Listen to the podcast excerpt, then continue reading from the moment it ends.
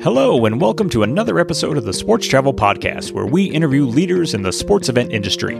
This is Jason Gewirtz, Vice President of the North Star Meetings Group Sports Division and the Executive Editor and Publisher of Sports Travel. And our guest on this episode is Chris Raub, the founder of Mass Participation World and one of the leading global experts on trends in the space when it comes to marathons, triathlons, cycling races, and other events that attract a mass number of participants. In this conversation, we'll be talking with Chris about the latest trends he sees in the space, the role that cities can and should be playing in the industry's recovery, and the shocking data of how many people and how much of a community are affected by just one participant in a mass participation event. But before we begin, this episode of the Sports Travel Podcast is being sponsored by the Teams Conference and Expo, the world's largest gathering of sports event organizers and the destinations and suppliers that serve the sports event industry. Teams 22 will be held at the Oklahoma City Convention Center in Oklahoma City, October 24th through the 27th. This year's conference will once again feature the co location of the U.S. Olympic and Paralympic Committee's SportsLink program and NGB Best Practices Seminar, as well as the annual symposium of the National Congress of State Games. For more details on everything we have planned at Teams this year, please visit teamsconference.com. And now, on to the conversation. When the COVID 19 pandemic began, mass participation races were some of the first to shut down. And when events started to return, they were some of the last to come back by nature of their key element, bringing large amounts of people together to experience a similar event.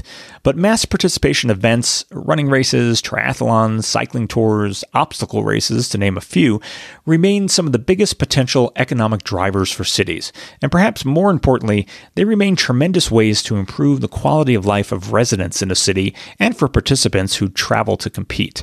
For years, Chris Raub has been following trends in the space.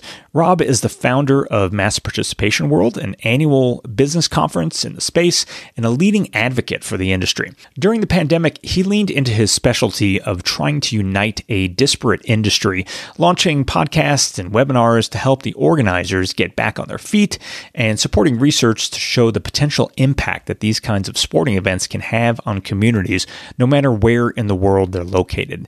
In this conversation, we sit down with Raub to discuss why mass participation races are struggling to get back on track, the root causes of what has been a slow return, and what role destinations can and should be playing to help the industry recover to its fullest. We hope you enjoy the conversation. Chris Raub, welcome to the Sports Travel Podcast. Hey, Jason, great to see you. Wonderful to be here. Thanks so much for the opportunity. Excellent to have you, as it's just amazing with technology. We are having this conversation halfway around the world from each other. So, good morning to you. Good evening to me as we talk. So, Chris, we've gotten to know each other a bit over the years. If memory serves, we met each other at the uh, World Athletics Global Running Conference that was held in central China right before the pandemic. That was back in 2019. An incredible event that sort of highlighted how fast things were growing in China for mass participation races.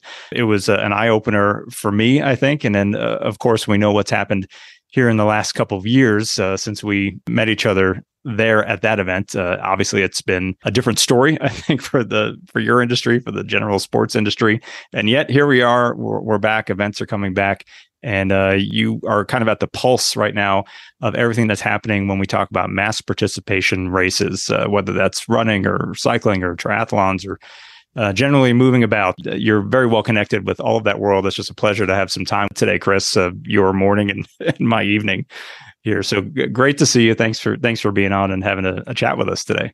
Thanks, Jason. Yeah, it uh, Lanzhou seems like uh, an age ago, doesn't it? So much has happened since then. But uh, yeah, like you say, uh, you know, it's exciting times. Things are starting to come back all around the world in, in sport generally, and particularly our industry, which was very much at the back of the queue. You know, there's this whole mass participation. In, in, in one way, it it's kind of worked in our favor over the years, but it, it kind of placed us at the back of the queue because the, the whole word mass just scared authorities all over the world. And, it, and it's been incredibly tough times for the industry, but it's, uh, it's great to see things uh, starting to come back and we can talk about that as we go forward. But uh, some, some positive signs all over the world. Yeah, absolutely. We're going to hit on all of those things, Chris, but I thought we'd start before we begin, there are probably segments of our audience that is not familiar with your entity and the work that you've been doing with mass participation world. So why don't we start there, Chris, on what your background is, how you got involved with that, what MPW is doing. Why don't you give us just a little background on your background uh, before we get into some of these details and trends that you were just mentioning? Thanks, Jason. Yeah, look, I'm, I'm fortunate. I, I, I, grew up on a farm in Zimbabwe and organized my first event as a 16 year old uh, running track at school. A uh, little fun run uh, to raise money to, to resurface our cinder track at school. And many many of your audience probably wouldn't even know what a cinder track was, but uh, that was the kind of precursor to the uh, the tracks that people run on these days. And fast forward now, uh, I'm, I'm, based in Asia where I've been for 18 years. I live in Bali. And in 2015, when I was in Singapore and and I guess the center of my portfolio there was the Singapore Marathon, the standard chartered Singapore Marathon with 60,000 participants.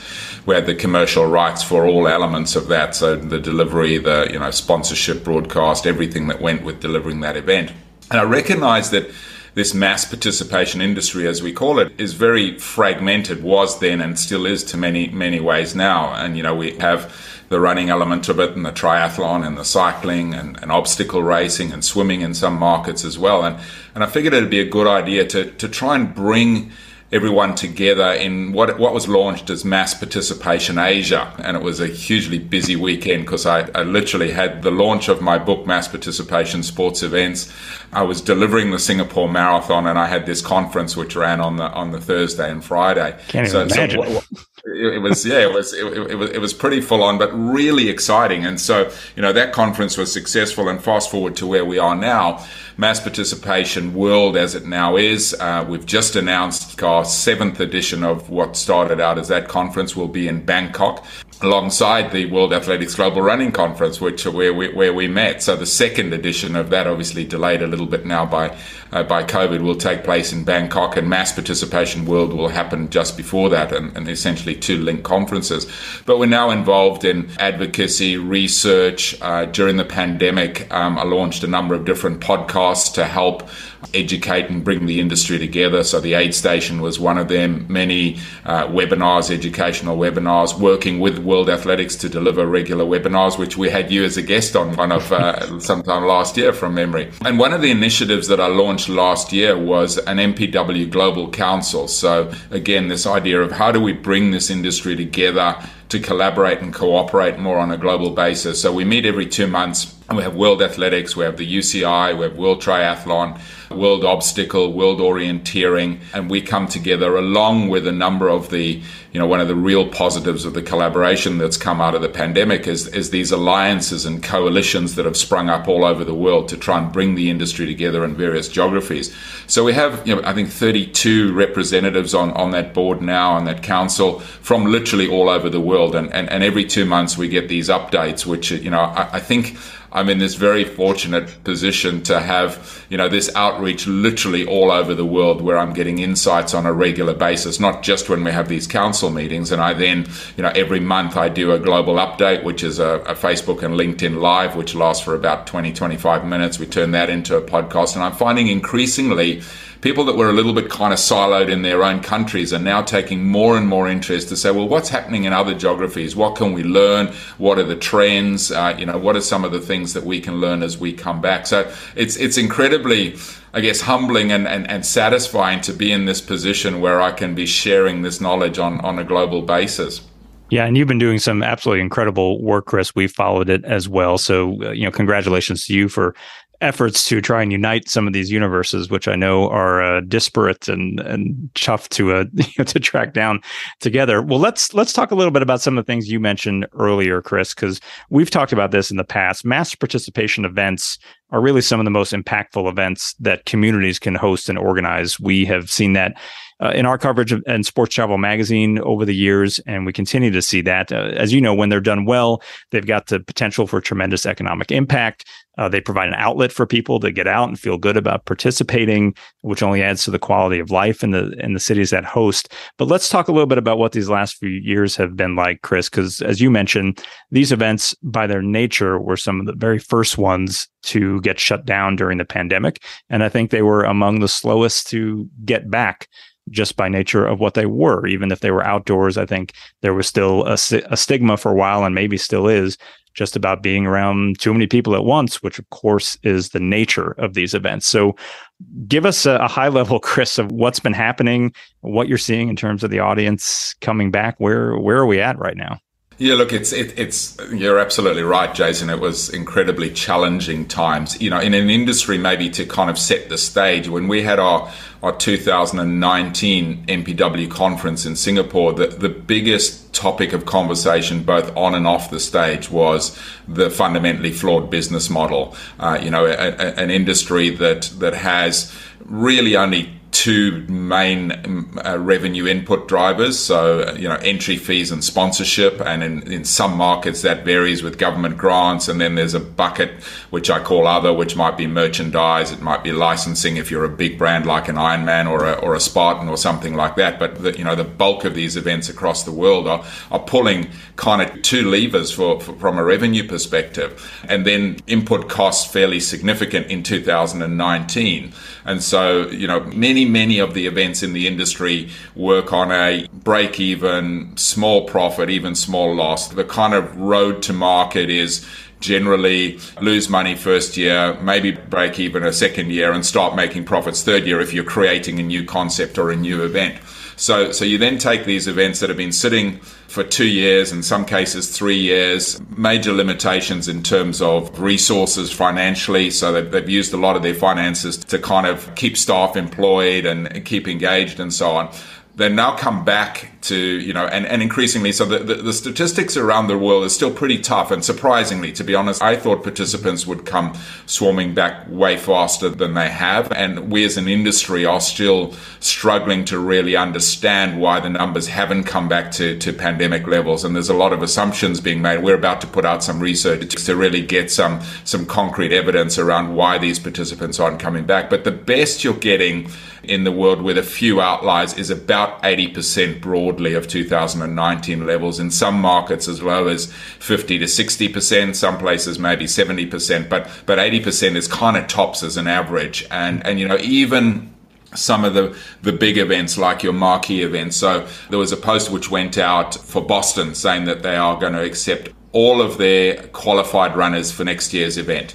And, you know, typically the majors are oversubscribed multiple times, run ballots to, yeah. to bring people in. So, you know, that, that to me is a slightly worrying trend where the, the bigger events are even being, you know, even though they're filling up, they're not having that kind of luxury of being able to say we're oversubscribed. And, and, and that's kind of happening, you know, and then when you come down to the other ones, it's creating some, somewhat of an issue. And I firmly believe that it will come back. I think it's, it's going to be t- take a little bit more time. Is that going to be two years or three years. But I think the the events that we're involved in, as you've alluded to, have a massive role to play in societies. And I think the the one thing that increasingly people are recognizing is the health and well-being benefits that we deliver. So you spoke about economic impact and you know the, the, the, economic impact in the traditional sense of inbound tourism, how many room nights, number of people, that kind of thing, but also the economic impact of the ecosystem that gets created around these events, particularly in, in emerging markets. An example that I, I quite often cite is in Singapore. So when I first came to Singapore, I, I, was in Australia. I used to organize the JP Morgan Corporate Challenge there. And many of your American listeners would be aware of JP Morgan Corporate Challenge events across sure. the US. They wanted to bring the event to, to Asia, and we ended up settling on Singapore, and I helped them deliver that event. It was in the very early stages of running in Singapore. The Singapore Marathon had started the year before. JP Morgan event was, you know, one of the early flagship events. There weren't enough barricades in Singapore to deliver that event, we had to truck them in over the border uh, from Malaysia, from the Tour de Langkawi big pro cycling event. And if you fast forward now, that Singapore Marathon, the JP Morgan event are, you know, two of a number of marquee events that happen in the Singapore calendar. And the ecosystem within Singapore, not just the inbound tourism economic impact, there's now a number of, you know, multi-million dollar barricade companies that have sprung and the marquee companies and all the other suppliers. So the example of if this is embraced as a city, the impact that it can make, and then this health and well-being impact, which I think is, is often overlooked and even so much more important now in post-pandemic times. Chris, what's the thinking right now? That's surprising to me as well that things haven't come back as quickly as we thought on the mass participation front. What uh, are you hearing is happening there? Are these participants have they just found other things to do? Are they less interested in having an event experience, or is the thinking that they're out there and that they will come back at some point, maybe when they feel more comfortable, depending on where they are in the world with gathering with other people?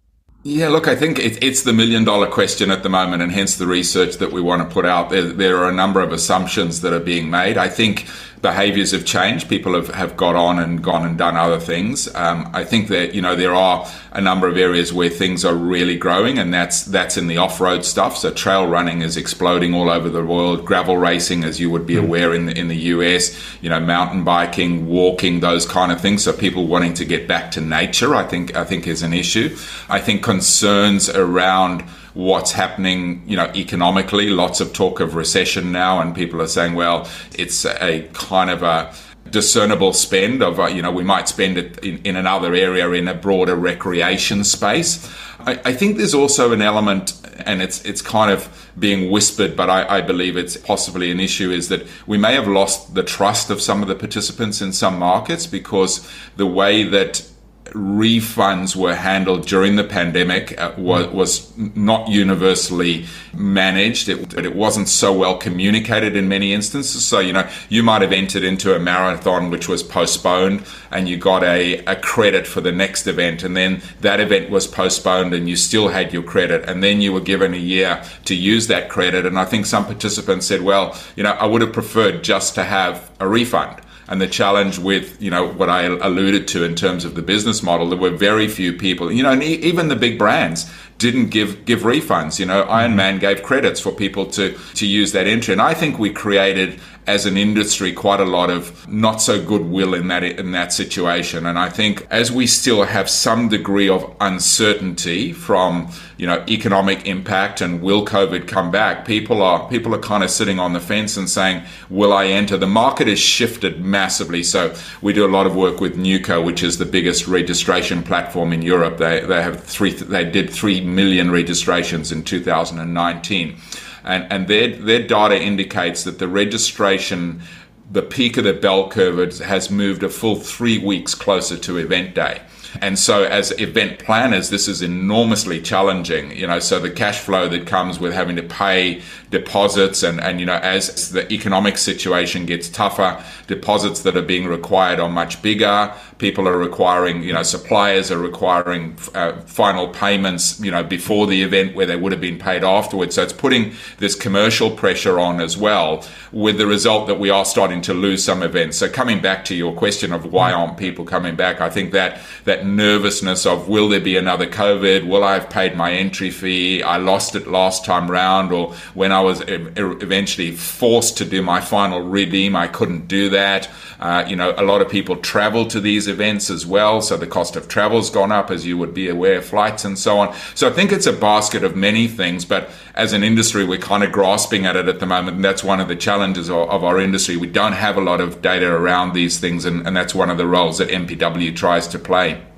Right. So you were just recently in Europe. I saw you were at the European Running Business Conference. What kind of buzz were you hearing there? We just saw the Berlin Marathon, one of the big highlights on the running uh, year. While they had a, a world record, I know they also had thousands of other people participating who were not necessarily setting world records. But what uh, what were you hearing there, Chris? What was the buzz at that event? Yeah, so you know, in, in, in the fall racing season, as they call it, Berlin last weekend, just uh, this day before yesterday was London, and I think forty two thousand starters there. Uh, an amazing event with people coming back and, uh, and, and loving running. Look, the, the mood was mixed in in Stockholm. The you know economic challenges, which I've already alluded to a couple of times, were, were front and center. Uh, you know, there were a couple of really experienced groups that were showing data of revenues 30% down, and, and on a business model of, of what I've already alluded to, 30% down in revenues is people making losses. So, you know, the yeah. thing was, was how do we survive? Um, you know, in some cases that can be fairly significant losses. There was a lot of enthusiasm around, around trail running. There was a particular stream around trail running, and it was very and enthusiastic. There was some interesting stuff around technology, but there was somewhat of a of a somber mood of you know how do we how do we see our way out of here? There you know there's significant challenges.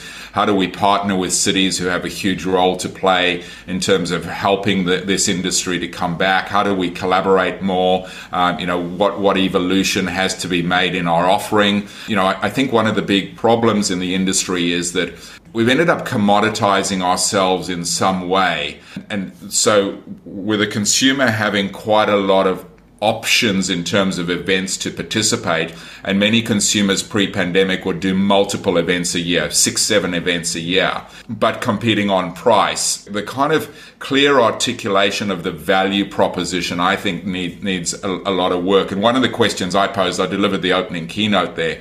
And one of the questions I posed was, you know, what industry are we in? We talk a lot about racing and, and, and you know, we, we kind of, in, in the industry, people wear the race director's badge as a kind of a badge of honor and and I, and I, I raised in you know we, the race directors perform an incredible role. And, and I pose the question is it time to take the race director blinkers off? Because with this focus on racing, I think we're missing as much of 90, maybe even 95% of the field. Many of our participants these days are out there looking for an experience, having fun, part of health and well-being, part of being a community. And whilst ever we focus on race with the assumption that people wanted to come and run a, a personal best and break a record and break a course records, that's a tiny percentage of the field. And, and, and so the question that I posed is, are we perhaps more in the health and well-being community? Um, and that was well received. I had a number of people coming to me and saying, yeah, it, it, makes perfect sense. And, and Bob Verbeeck, who, who is the founder and CEO of an organization called Golazo out of Belgium, he, he presented in the afternoon. And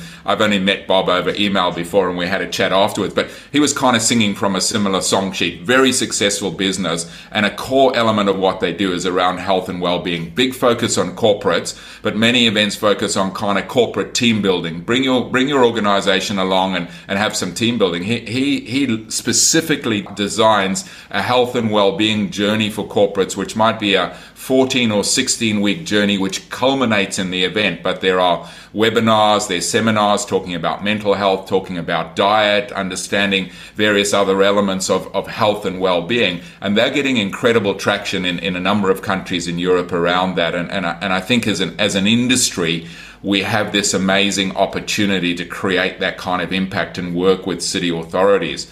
We did a piece of research, which I think you're aware of uh, a couple of years ago, called the mass participation ripple effect and that was very much around you know what what impact does one person participating in a mass participation event have on the health and well-being of their community and we did this research with a company out, out of Australia, and their kind of focus is their neuroscience and behavioral economic experts. Peter Burrows is, is the founder of that organization, Neuropower Group. And when I sat down with Peter, he said to me, Chris, I think we'll be able to prove that the health and well-being ripple effect goes 10 people deep we got some funding and support from Sam Renouf and the, and the PTO.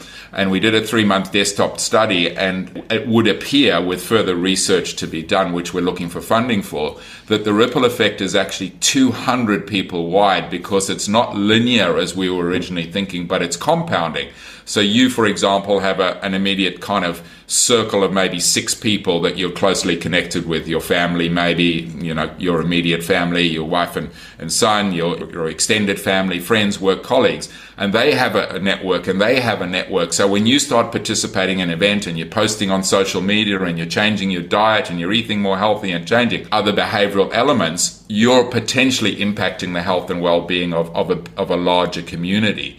So, you know, from a city perspective, you know, the opportunity to embrace these events, not only to create the traditional tourism impact, to, but but to impact the health and well-being of the communities, I think there's an enormous, potentially missed opportunity that's not being embraced at the moment. Yeah, you raise a number of great points there, Chris, and something that I was going to ask you about as well. I think when we talk about health and wellness, that's a discussion that's taking place at the city level, certainly here in the United States among sports tourism organizations. Obviously, they want the economic impact, and many of them exist financially solely to generate hotel room nights out of their events. But I think more and more we're seeing this kind of discussion that cities are having about the role they play in bringing these events because of what it does for the general health and wellness of the individuals and of the community. And it was a question I wanted to ask you, Chris, because obviously the uh, the race director, if you will, or the, or the organization organizing the event clearly plays a role in an event, as do the participants.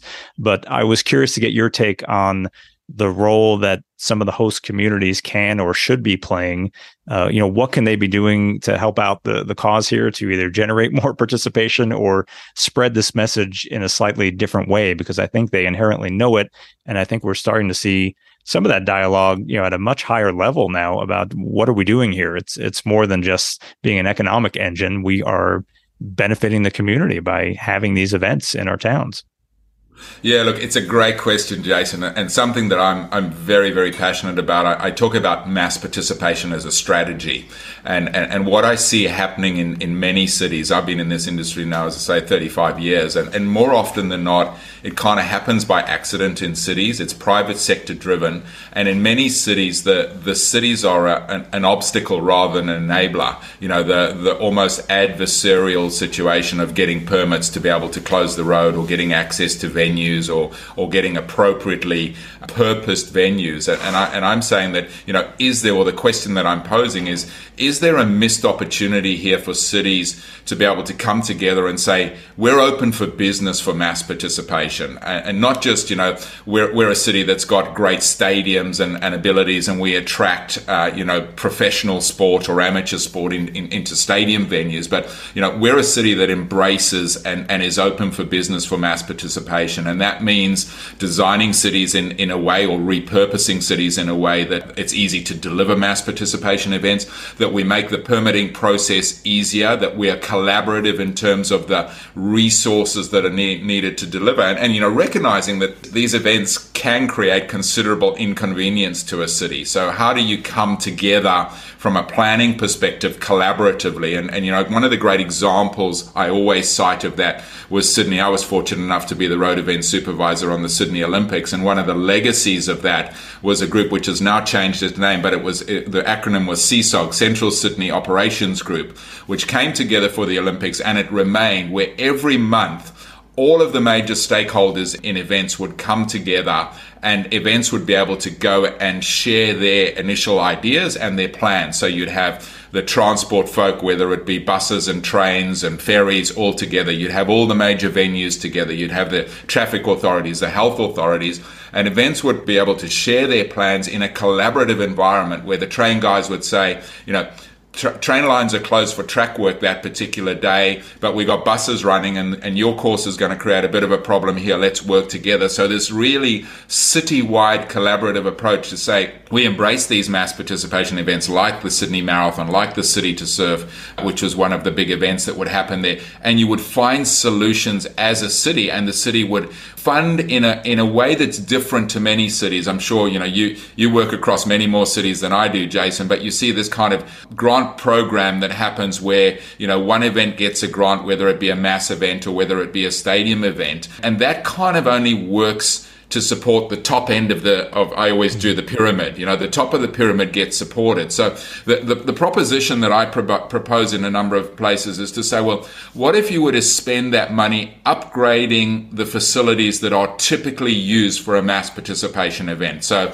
there's usually a start and finish, which might be a major city park. There's cycleways and, and pathways and things that are used. So rather than giving a grant to a select few, what if you were to take the park where the bulk of events happen and build enough toilet blocks and put in three phase power and, and bring in a supply of barricades and marquees so that that event is event that that venue is event ready for mass participation events. Don't then go and double and triple the higher rates for those but say this is our contribution as a city to that to part of the health and well-being to make it av- available for you know you're not going to be able to deliver your or necessarily support your 20 and 30,000 people events your major marquee events but you can support the ecosystem that supports them so again, at the top of the pyramid, you have all these big events that are being fed by the smaller events. How do you create that ecosystem and support those as a city or even a town to say we're open for business, we support these, we build we we build the facilities,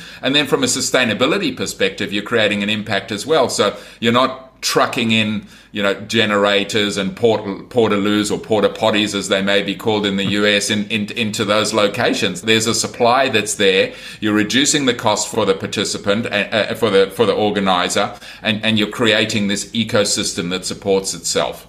Yeah, it's also interesting, Chris, and of the many things that you touched on there one of the things that strikes me too in your example of Sydney, when we talk about a legacy of some of these big events like an Olympic Games, that's one that's a little bit lost, you know, where a city like that can have a true legacy in the event space by just maintaining all of that momentum they have for a large event and using it for the benefit of other events that happen down the road. There's a lot of great stuff in there, I think to to think about. One question I have for you, Chris, in the in the time we have left here, we, I think when most people think about mass participation, they might immediately go to running. Uh, we've touched on a number of other things. Of course, it's it's more than that. It could be cycling or triathlons or what have you. Uh, curious what trends you're seeing right now, or or kind of watching out for here in the next year or two. You touched on trail running as as one possible example of that, but I was curious what you're seeing out in in your world just beyond the traditional events that people are used to. Yeah, I, th- I, think you know that there's no real major trend I'm identifying beyond what I've shared with, with trail running and then gravel racing or gravel riding uh, that, that, that's happening in, in, in, in many parts of the world. What is interesting though is that we're finding that almost counterintuitively, we saw this data and, and, and, anecdotally and measured of masses of people early in the pandemic taking up running and taking up cycling. I mean, you know, the business that you probably wanted to be in was the bike industry, where they just you know people people couldn't buy a bike for love nor money, and it was taking three weeks to get a bike a bike service. Those we expected at one stage would translate into participants and, and, and that's actually not happening. And, and what we're seeing which i expected may happen which isn't happening is that those people that had taken up running and cycling would come into entry level events. So you'd have oversubscribed or a lot of 5k and 10k events the reverse seems to be happening. It seems to be that the more serious, committed participants are coming back and doing half marathons and marathons and endurance events, and the 5 and 10K events in many markets are struggling. As a generalization, we're now having some. One of the markets which is really bouncing back well is, is Brazil, and, and many of the Latin American countries are, are, are bouncing back. And what's happening there in, uh, is that there's a lot of short themed events that are happening 2Ks and 3Ks and 5Ks with themes around them, dress ups and, and, and that kind of thing are, are, are, really coming along. A little bit maybe like, you know, your color runs and your neon runs, which, which, you know, made a massive impact in the US maybe, what am I going back over a decade ago now, maybe even 15 years ago. Yeah. So that's, that's kind of happening in some markets. I think the other trends is, is more of an embracing of technology. So, you know, how, how do you create that experience for the participant that brings together all of the technology that people are plugged into now um, is one opportunity. Am I seeing a massive trend in it? You know, some events are embracing it, but those are kind of the main things I'm seeing at the moment. There's no kind of new genres that have suddenly popped out up apart from that example that I, I, I shared in Brazil and, and, and, trail running. I think that there's maybe some opportunities in the shorter versions of trail running. So trail running has kind of you know, spawned these real ultra events. And I think there, you know, I'm hearing examples in Canada of people setting up, you know, trail runs for kids, educating them on trail etiquette and safety and so on with shorter distances. I think those those may be be the opportunities in trail, which is again kind of contradicting what I just said about the road running events where the, the shorter events are struggling. So, you know, I think one of the answers is that whilst there is some commonality, one of the things that we saw during COVID and continues is it's very much localized market by market. So, you know, you might have one city which is struggling at 80% and then another one next door is, is only at 50% and another one has sold out events. So, you know, we, we're hearing Spain, for example, there were a number of really successful events there. The Seville Marathon oversubscribed and massive return in Spain but it is it's kind of not completely explained at this stage why Spain is, is, is returning and why so many of those events are, are oversubscribed. There's a group in Czechoslovakia in the Czech Republic that that have an ama- called Run Czech that have an amazing portfolio of events that are really well received. They've built an incredible running running culture there. A guy called Carlo Capalbo, and they're struggling to get the runners back. You know, they're only at eighty percent, and, and and they're struggling even though they've built this amazing community. Yeah, it's regional. It's by country. It is so interesting. We certainly still see that to an extent here in the U.S. Uh, as different markets are coming back. Well, let's plug a couple things here before we leave here, Chris. Uh, tell me about the Together We Move initiative. I know that's something you're doing with the Abbott World Marathon majors. Uh, that seems like another advocacy effort here to try and spread the word of what your industry can do.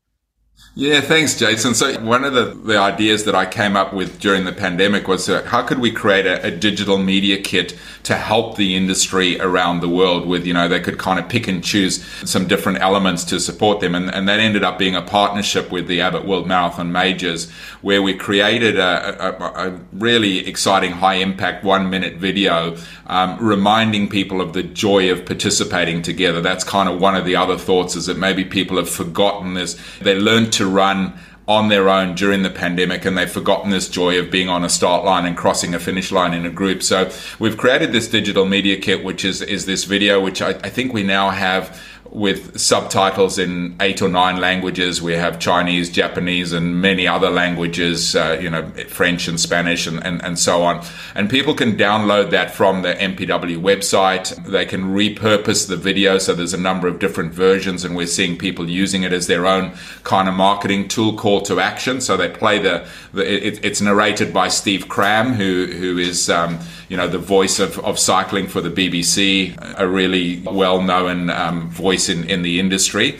And um, this opportunity to take that video and then put a call, call to action at the back of it to market your own event. And people are people are starting to do that. There's a number of static images that they can pull down and, and use in their marketing campaigns. There's media releases and so on on there. So that you know, that, and that's that's received incredible traction. We had 2,000 people watch the video in the first 48 hours. Yeah, it's a great uh, it's a great piece, Chris. I've seen it myself, so congratulations on Thank that. You. And then let's just talk about Mass Participation World. You mentioned it's in Bangkok. What are the dates of the event, and how can people find out more about that? Thank you. Yeah, so that that's on uh, the 30th and the 1st of December, uh, the Mass Participation World uh, 22 conference, and then it'll be followed in the afternoon of the 1st until the 3rd with the uh, World Athletics Global Running Conference. Uh, we will be launching entries from our website, massparticipationworld.com, and then otherwise follow me on, on social media, on LinkedIn and so on, where I, I often, um, you know, place information on that, uh, or, you know, people welcome to email me directly directly, chris at massparticipationworld.com. Be delighted whether it's around Mass Participation World Conference or just helping people. I love to, you know, I love to connect people in the industry from, from all over and, uh, you know, very welcome to, to email me directly. Yeah, that's terrific, Chris. It's great to see your event back. It's great to see uh, the World Athletics event back after the inaugural one that we both attended. As as we both know, sometimes you go to these conferences and you make connections that that can last a lifetime. And and Chris, you are a, terrific connector. So thank you for all the help that you've given us at Sports Travel over the years since we first met. And I wish you certainly continued success with all of your efforts. Uh, been a long time admirer just of the work you're doing and the effort that you're putting in to unite uh, an industry that uh, has so many different moving parts. So I think we're all looking forward to seeing all those numbers uh, get back up and seeing what the industry does. They always find creative ways to come up with new products and get people outdoors and participating. So looking forward to staying in touch with you, Chris, and we'll need to have you back on. Uh, in a while to see what other trends you're seeing in the space. So thanks so much for taking some time out with us. No, wonderful, Jason. Great to see you again, and, and hopefully we'll uh, we'll be together in Bangkok. It'd be wonderful to see you there to catch up in person again. Uh, yeah, yeah. Thank you so much for the opportunity. Really appreciate it, and and all the best. Obviously, uh, you know you've got a big event coming up, so all the best for for your team's event. Uh, I'm sure it'll be another huge success, and hopefully I'll be be at your one next year. Lo- love to be able to get there. absolutely, but it would be great to see each other in in person. Uh, although it's terrific to see you in this format as well. So thanks so much, Chris, and we'll be in touch. Thanks, Jason. This has been another edition of the Sports Travel Podcast. Thanks for listening, and be sure to subscribe to our podcast on all your favorite platforms, including iTunes, Google Play, and Spotify. Past episodes are also available at sportstravelmagazine.com, which features regularly updated breaking news and in depth features on stories related to the sports event industry. Be sure to visit us daily at sportstravelmagazine.com at Sports Travel on Twitter and Instagram, and at Sports Travel Magazine on Facebook and LinkedIn. Until then, this is Jason Gewirtz for Sports Travel, and thanks for listening.